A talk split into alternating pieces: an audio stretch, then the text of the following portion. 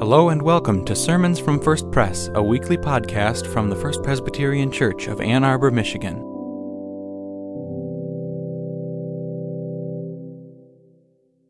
Let us pray. Lord, open our hearts and minds by the power of your Holy Spirit, that we may hear your word with joy. Amen. The scripture reading for today comes from the book of John, chapter 11, verses 30 through 32 through 44.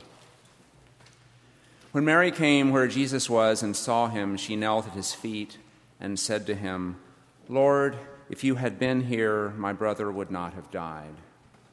When Jesus saw her weeping, and the Jews who came with her also weeping, he was greatly disturbed in spirit and deeply moved. He said, Where have you laid him? They said to him, Lord, come and see. Jesus began to weep. So the Jews said, See how he loved him. But some of them said, Could not he who opened the eyes of the blind man have kept this man from dying? Then Jesus, again greatly disturbed, came to the tomb. It was a cave, and a stone was lying against it. Jesus said, Take away the stone. Martha, the sister of the dead man, said to him, Lord, Already there is a stench because he has been dead for four days. Jesus said to her, Did I not tell you that if you believed, you would see the glory of God? So they took away the stone. And Jesus looked upwards and said, Father, I thank you for having heard me. I knew that you always hear me, but I have said this for the sake of the crowd standing here, so that they may believe that you sent me. When he had said this, he cried with a loud voice, Lazarus, come out. The dead man came out, his hands and feet bound with strips of cloth, and his face wrapped in a cloth. Jesus said to them, Unbind him and let him go. This is the word of the Lord.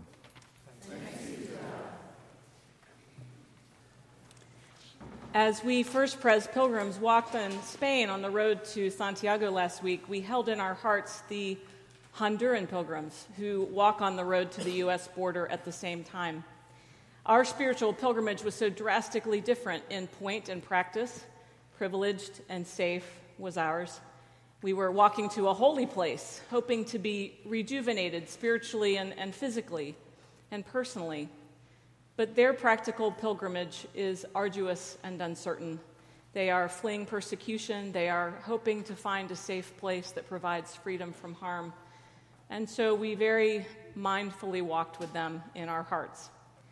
As we were pondering and plotting and praying, word came to us of the tragedy at the Tree of Life Synagogue. That neighborhood, that family of faith, began another kind of pilgrimage, a journey through grief and tragedy and transformation. Judah Halevi, one of the great Hebrew poets, wrote words around 1100 AD that flooded back to me. He allows us to ponder not just the hate, not the evil, not the horror alone, but to focus our attention on their lives. Those 12 souls taken from life to death in Pittsburgh last week. Rather than move immediately to help and recover, first we must grieve those souls and give them our time. His poem goes like this. Tis a fearful thing to love what death can touch, a fearful thing. To hope, to love, to dream, to be. To be and oh, to lose. A thing for fools, this, and a holy thing, a holy thing, to love. For your life has lived in me. Your laugh once lifted me, and your word was gift to me. To remember this brings painful joy Tis a human thing, love, a holy thing, to love what death has touched. Our hearts are broken with theirs, and in our heartbreak, God calls us not only to comfort one another, but to love all the more. To live and love with and in one another, united in our protest and our prayers, remembering that if we do not give in to fear, that if we do not give in to despair, hate can never win, love can never die and we will never be silent. Our second scripture reading for today comes from Isaiah chapter 10, verses 6 through 9. Hear now the word of God. On this mountain, the Lord of hosts will make for all peoples a feast of rich food, a feast of well aged wines, of rich food filled with marrow, of well aged wine strained clear. And he will destroy on this mountain the shroud that is cast over all peoples, the sheet that is spread over all nations. He will swallow up death forever.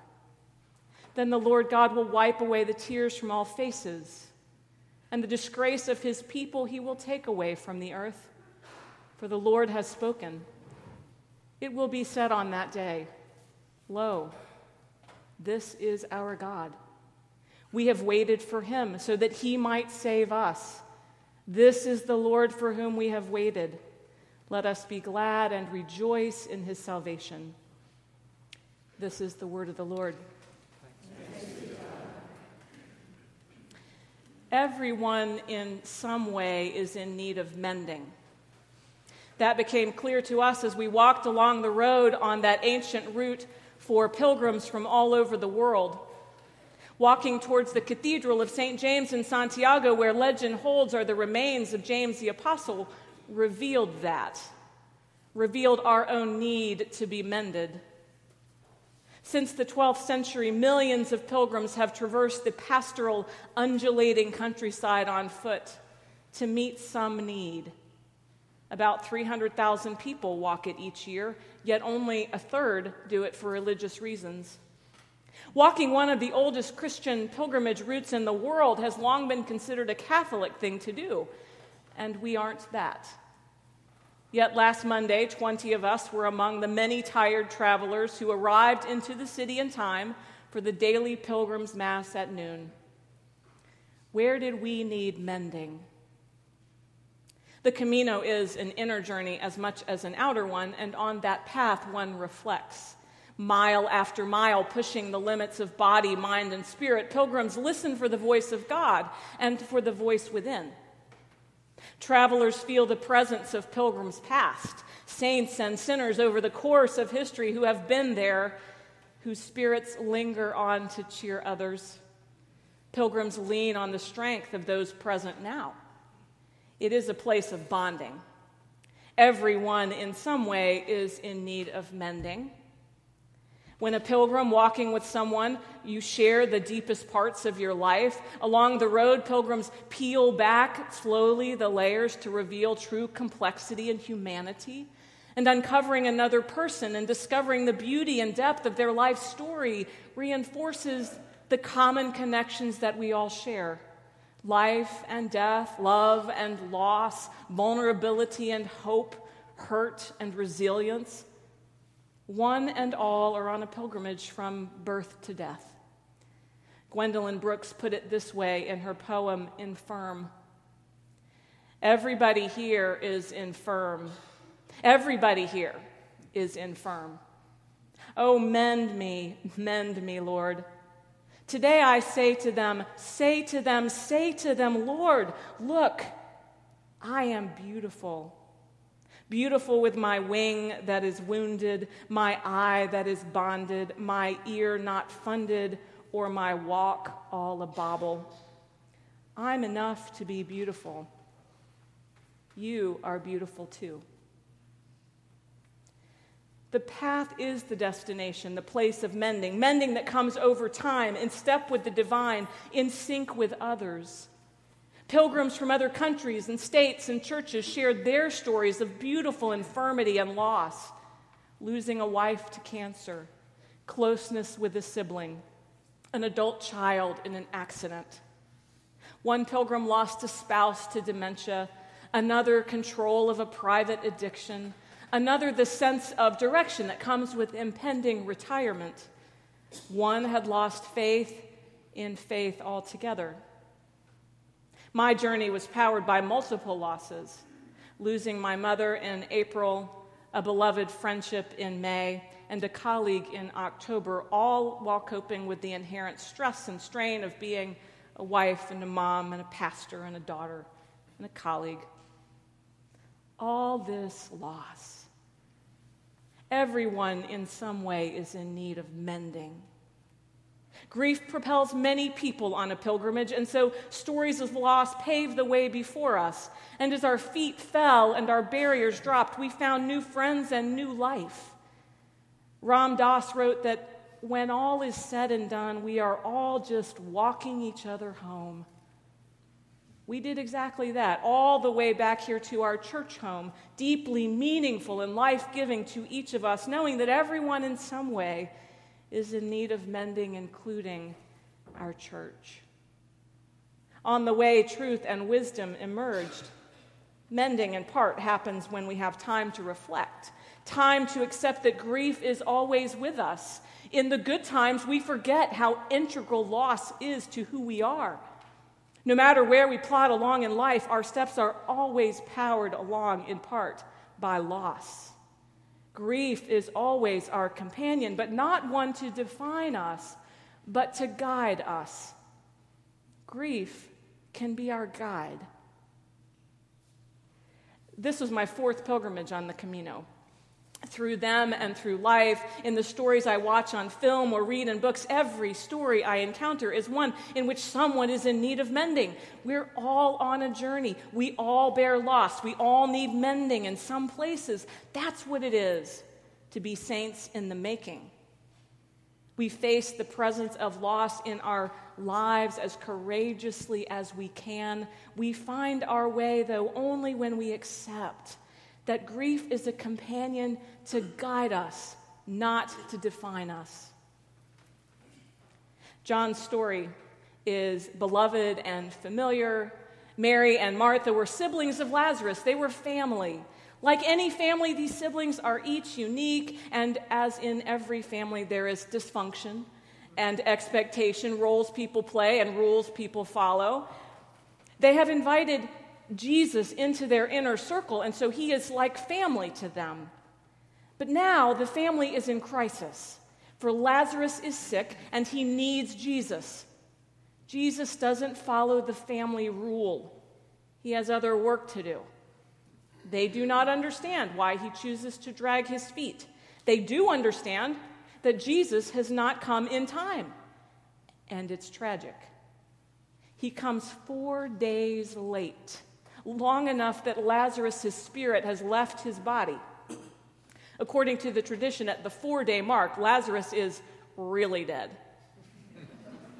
They are devastated. They are broken. They have no hope. They are as bound up in this new identity of loss as their brother Lazarus is in the tomb.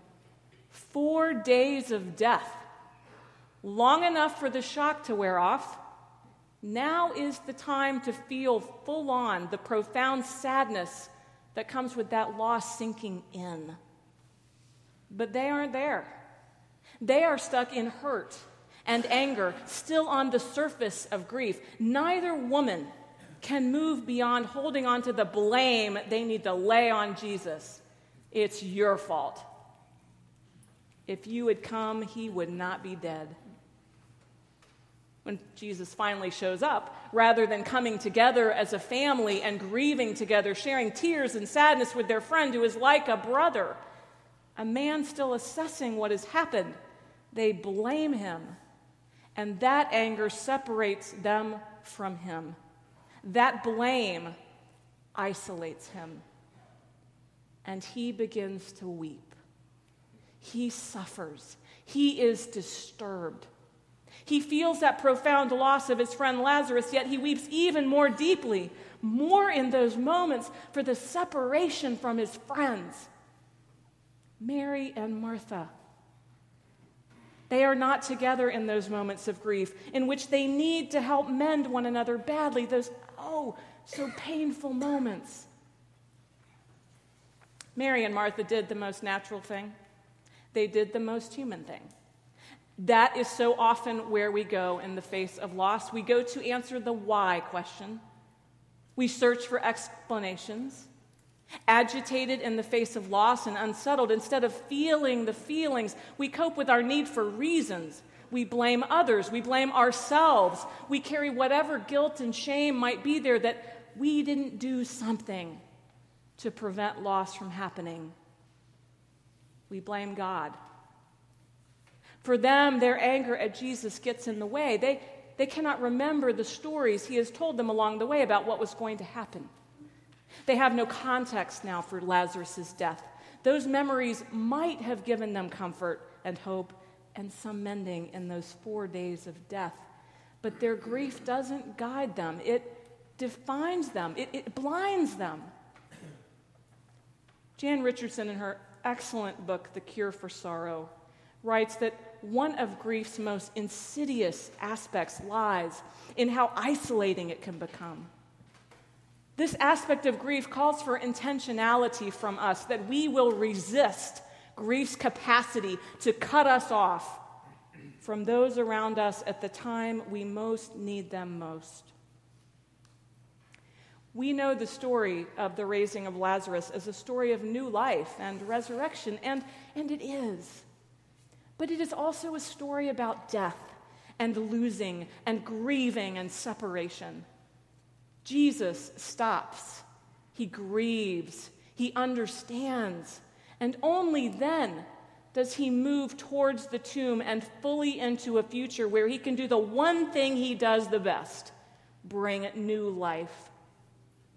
The sisters, weeping, are engulfed in their anger, their lost expectation, and they lose that connection with Jesus when they most need it, the one who can only truly mend them because they are wrapped up in human things? What if they instead had focused on divine things? If they just felt the pain and left aside the blame just for a while? How might this pivotal moment with Jesus have looked differently? Friends, we are a church made up of humans. At this point in our congregation's history, we are deeply in need of new life. We've lost our pastor. We've learned things that were going on that we didn't know about, and input we feel we deserve to give was not sought. People on the inside, staff and elders and pastors, lost the ability to speak openly, transparently, about issues which by nature had to be kept confidential, lost the space and time to tell their own story as it was all unfolding. We've lost a kind of clarity and we've gained a cognitive dissonance as all of us hold competing ideas in tension with one another about how leaders can be people of God and generous, generously faithful and loving, but also be people who let us down. Some of us have lost the sense of who the church is. Some have lost faith in the session or in the presbytery or in the pastoral staff. Maybe some of you have lost trust in me. Loss comes to each of us in a particular way in our lives, but also in this situation for sure, and also as a congregation in a collective way. We now grieve, and we are in need of mending. You are an extraordinary congregation. That has not changed. You do many things well. Let me go out on a limb and say that grief is not one of them. I don't do it well myself. I've been here 20 years, and so when Dr. Fair announced her departure, I made a rather flippant statement to a new member pastors come and go. Though I did not intend to offend, I was immediately met with anger that I was so nonchalant, so forgetful of the deep connections and care that you give and share with your pastors apologizing, I reflected on why I said that, and the reason was something that she was just too new to understand. Every two years, since 2001, we say goodbye to three beloved resident ministers on one Sunday in August, and on the very next Sunday, we welcome three new ones. Being a teaching church that has welcomed 24 new pastors in 17 years each of them truly remarkable and as open to our love as we are open to their care. It is very true, in a literal way, that pastors here come and go. A part of our identity is that senior pastors have gone too quickly as well. Our head pastor's negotiated departure was just after seven years. Our interim pastor, Larry Ferris, was appropriately here a brief two years, and before him, our head pastor, Doug, was but a five year tenure. Before we move to blame, just stop there. Have we ever really grieved any of those departures? We're human. Some of us have blamed others for those losses. We blamed ourselves, to be sure, at times. I have. And because we are the leaders and the best, we found the silver linings, focused on the positive, and pivoted quickly to celebrate the gains that have come despite our losing. What if we, like Jesus, we allow ourselves to be deeply moved? What if we just began to weep?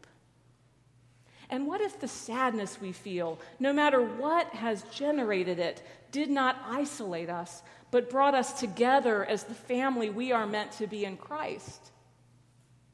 Beyond a desire to stop and live in this moment of loss, we can know this Jesus has shown up.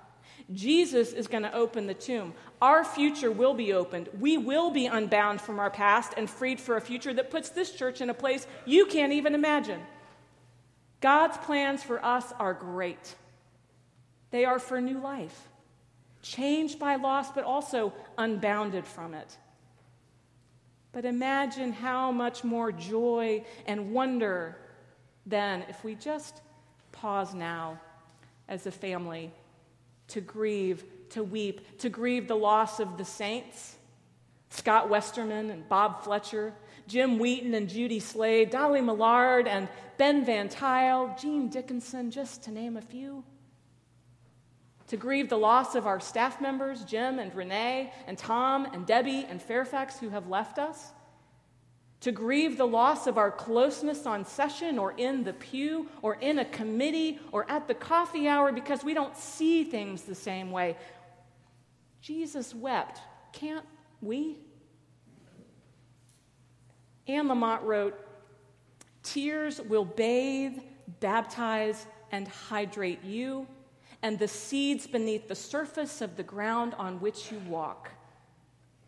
Friends, we are on a pilgrimage together through loss to new life. And at this crossing, let's just say we are all in some way in need of mending. And in this place, if we feel this grief together, not in isolation from one another, perhaps it will indeed not define us, but it will faithfully, faithfully guide us. For when all is said and done, we are all just walking each other home. In the name of the Father, and of the Son, and of the Holy Spirit. Amen.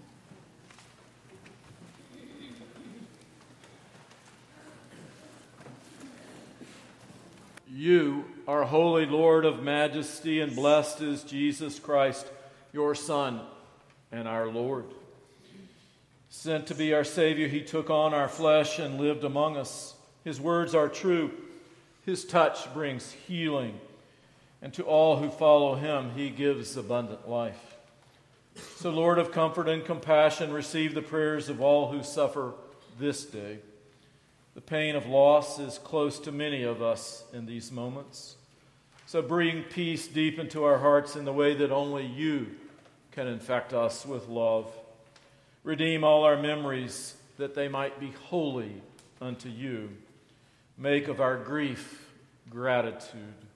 Gracious God, pour out your Spirit upon these gifts, that the bread we break and the cup we bless may be the communion of the body and blood of Christ.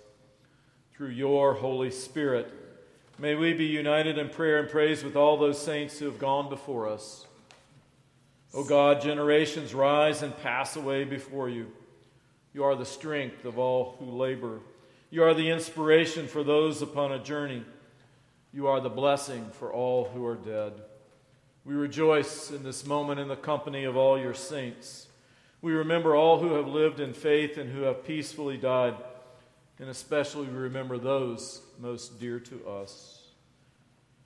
Those whose names rest in you, whose names we remember now, and the congregation rises in body or in spirit to give thanks together as one people. Joan, Ellen, Allen. Sin, Ah Ain, Rudy, Ansbacher, Daniel Arrington, Pat Babcock, Virginia Bacteal, Roy Barbarita, Marion Barrett, Rod Barrett, Norman Beecham, Dorothy I. Bell, Grant Bixler, Joanne Blanche, Ward Bousma, Warren Bovenkirk, Carolyn May Bowman, Mary Brandon, Ken Broad, Ann Dinsmore Browder, Bill Browning, Timothy John Bubbles, Beverly Buchanan, Sally Carpenter, Judith Chambers Chalmers, Joan Dozema Clarahan, David Clyde, Lois Conboy, David Kraus, Betty Dameron, Earl R. Bob Dietrich, Lois Decker, Mariel Delgado Diaz, Lois Jean Dickinson, Charles Donahue, Rebecca Donnelly, Jean Dotson, Jamie Dunar, Gary Eichbrecht, Betty S. Elkins, Jean Short Elling, Lois Entrekin, Stuart Fairweather, Marion Fink, Robert W. Fletcher, Rosalind Ford, Thomas Ford, Patricia Pat Firstenow, Frank Fuller, Mark Gaffney Sr., Wendy Garner, Diane Elaine Glinka, Andrew Francis Gordon, Dean Haley, Joan Haley, Donald Holler, Joe Herman, Arthur Norris Hicks, Dee Hildebrandt, Catherine Kate Hodgson, James S. Jim Hudson Jr., Kiki Arani, Joseph Stephen Gemarino, Beth Johnson, Kathy Johnson, Richard Kirstenbaum, Donald Knapp, Gary Colander, Doug Kruger, Gladys Lager, Lars Landy, Dale Alvin Larson, Shirley Lewis, William Bill Lighthall, Catherine Lindley, John Mack, Frank Maple, Randall McClure, Judith McComber, Francis Mezel, Dolores Dolly Millard, Cecilia Tweet Miller, Dorothy McKee Midas, Cruz Moss, Matt Merzen, Alice Peruski, Gerald Prescott, Terry Redding, James W. Reese, Leon Ranke, Mary Helen Shafsma, Shirley May Scott, John Shoemate, Patricia Sims,